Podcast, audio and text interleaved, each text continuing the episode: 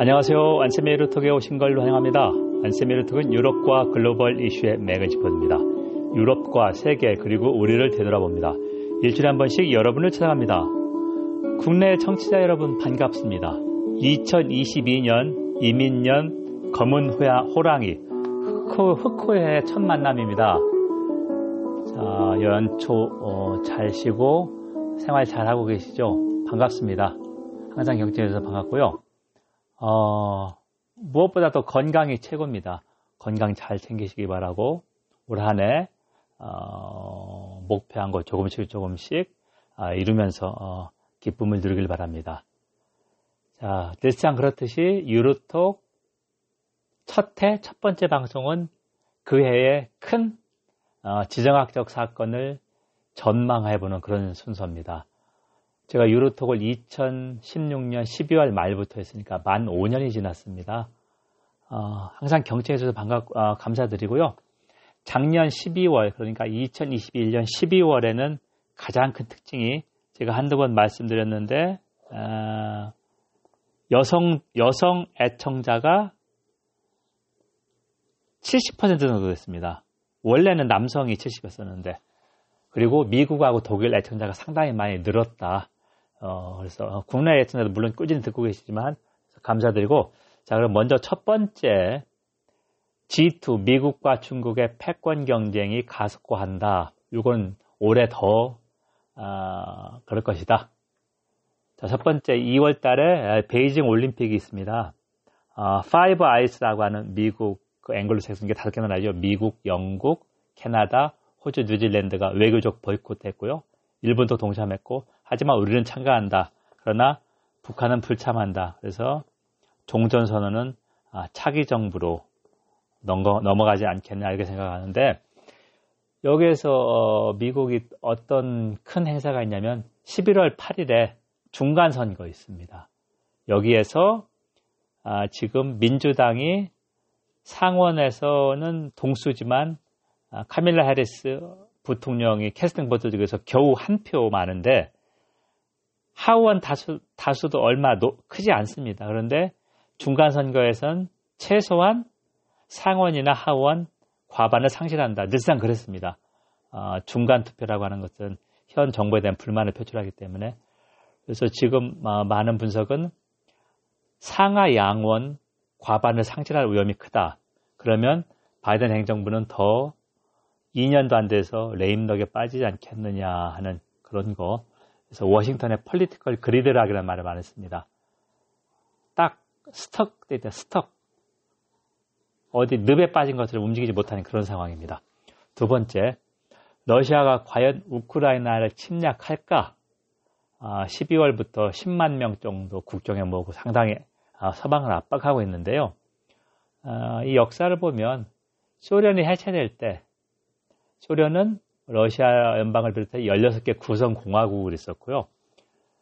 우크라이나는 슬라브족이 10세기에 발발한 그 발상지입니다. 그러니까 러시아는 원래 우크라이나를 자기 그 발상지역에 상당히 자기 하나의 구성을 여겼었는데 흐르시, 흐르시초프 1950년대 공산당 서기장 때 흐르시초프가 우크라이나 사람이어서 연방공화에서 떼어냈습니다. 어, 그런 게 있는데 그렇기 때문에 우크라이나에 대해서 상당히 어, 러시아는 서방을 압박하고 어떤 요구를 했냐면 더 이상 조지아나 우크라이나에 나토 가입시키지 말아라. 나토의 동진, 동쪽으로 치는 건 맞는 거다.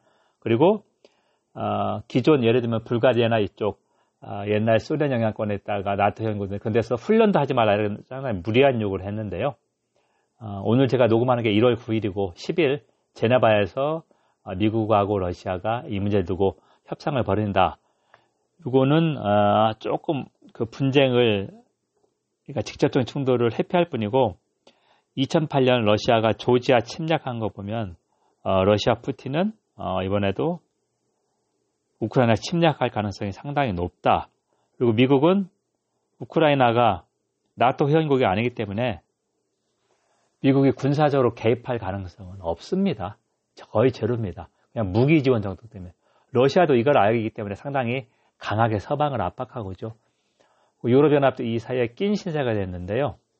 어, 만약에 우크라이나의 분쟁이 발생할 경우 어, 유럽연합이 직접적으로 아, 타격을 받을 수밖에 없습니다. 우크라이나의 민주화를 지지했는데 이쪽 인사들은 더 탄압받을 것이고 아, 우크라이나가 바로 폴란드하고 국경을 맞대고 있거든요. 이쪽으로 난민 오면 유럽연합에도 난민 아, 그거 가지고 이제 서로 분란이 생길 수 있다 그런 상황이기 때문에 우크라이나 사태가 미국하고 러시아뿐만 아니라 유럽 연합에도 직접적인 영향을 미친다 이렇게 있고요. 세 번째는 코로나19가 팬데믹에서 엔데믹 그러니까 풍토병이 될까 독감 정도로 될까 이게 이제 세계 경제의 가장 큰 변수 중의 하나인데요. 어, 지금 전망을 보니까 오미크론이 작년 11월 말에 나왔고 확산세는 상당히 강하지만 전염성은 약합니다. 반대로 오미크론과 같이 다른 변이는 계속해서 나올 것이다.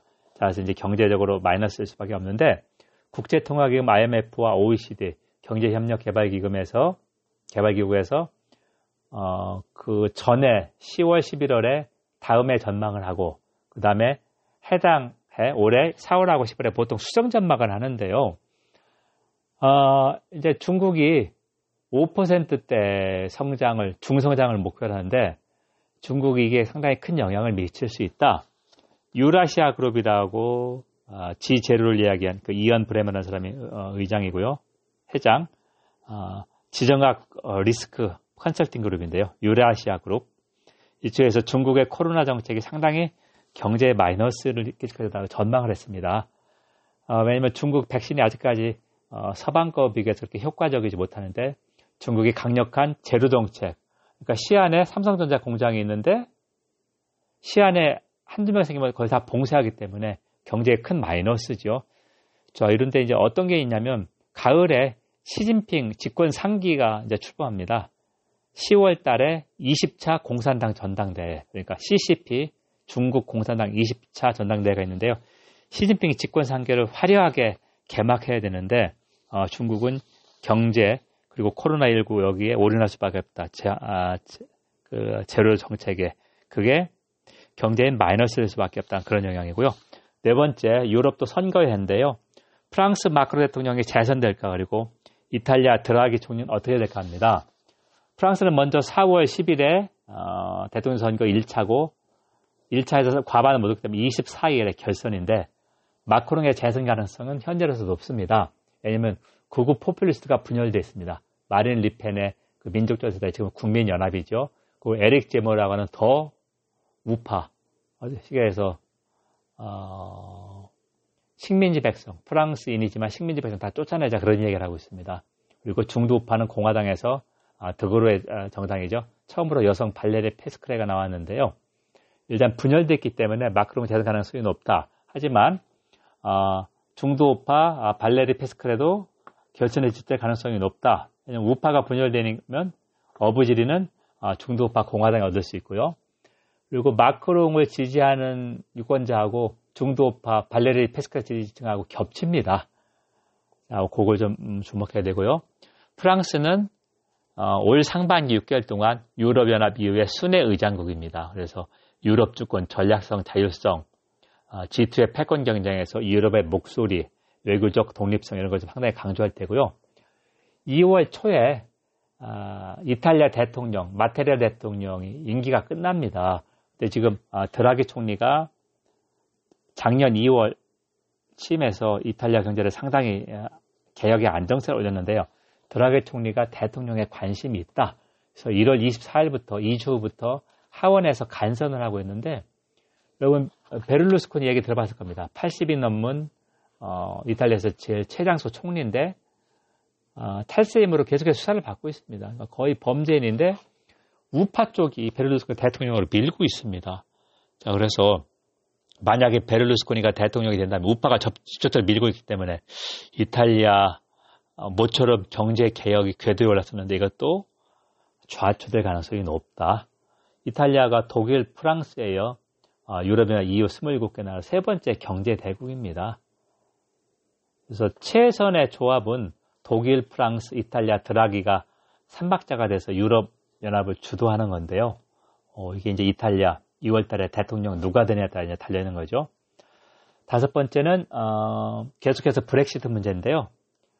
2020년하고 21년은 코로나19 때문에 영국 경제가 큰 마이너스였는데 이제 코로나19가 극복되면서 브렉시트로 인한 영국 경제의 하락이 상당히 두드러질 것이다.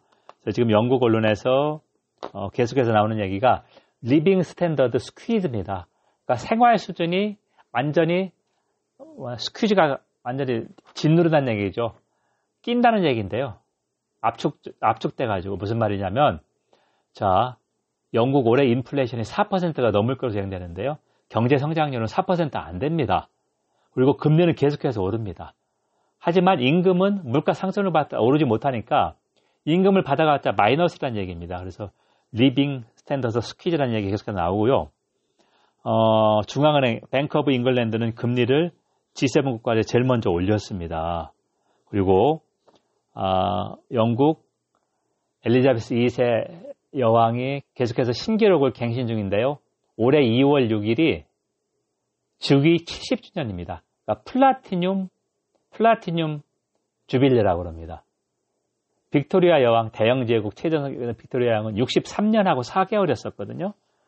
자, 그래서 영국 어, 왕실이 전국도 다니면서 그리고 Commonwealth도 여행하면서 영연방의 전통을 이렇게 취업하겠지만 아, 영국 경제는 상당히 마이너스가 예상된다 이렇게 보고요. 마지막으로 카타르 월드컵입니다. 아, 열사의 나라여서 겨울에 열세 나라 겨울은 어, 어, 그쪽에서 보면 이제 여름이죠. 겨울에 시작됩니다. 그러니까 11월 21일부터 12월 18일까지 어, 우리나라가 한 6시간 정도 빠르니까 어, 그렇게 피곤하지 않은 상황에서 축구를 좀 볼 수 있을까 않을까 이렇게 생각합니다. 여러분 지금까지 안쌤의 유로톡 청취하셨습니다. 2022년 이민년 흑호의 첫 방송입니다. 올해 큰 전망을 한번 어, 올해 큰 지정학자사를 한번 전망을 해봤는데요. 어, 작년이나 재작년 제가 전망한 거 첫 해 한번 어, 청취하시면서 어, 어느 정도 맞췄나 그거 한번 좀 점검해 주는 것도 어, 어, 뜻깊은 방송 청취가 되지 않을까 생각되고요. 어, 제가 연말에 셜록 홈즈 3수 만에 출판사하고 계약해서 쓰고 있다는 거 말씀드렸습니다. 어, 밤낮으로 자나깨나 셜록 홈즈만 생각하고 있고요. 15개 장인데 어, 초한 4장 정도 썼습니다. 그래서 2월 28일 겨울방학 때 거의 대부분을 써놓아야 됩니다. 그리고 어, 저의 가장 소중한 반쪽인 아내하고 그리고 의과생인 아들이 방학 때 다행히 시간이 있어서 초안을 보고 아주 가차없는 그냥 빨간 볼펜으로 착착 끄면서 어, 코멘트를 해주고 있습니다. 제가 아주 어, 기쁜 마음에 수용할 건 수용하고 이렇게 어, 쓰고 있습니다. 어, 홈즈 그 책더 어, 진척이 되면 제가 조금씩 말씀드리도록 하겠습니다. 경청해 주셔서 감사합니다. 다음 시간에 뵙겠습니다.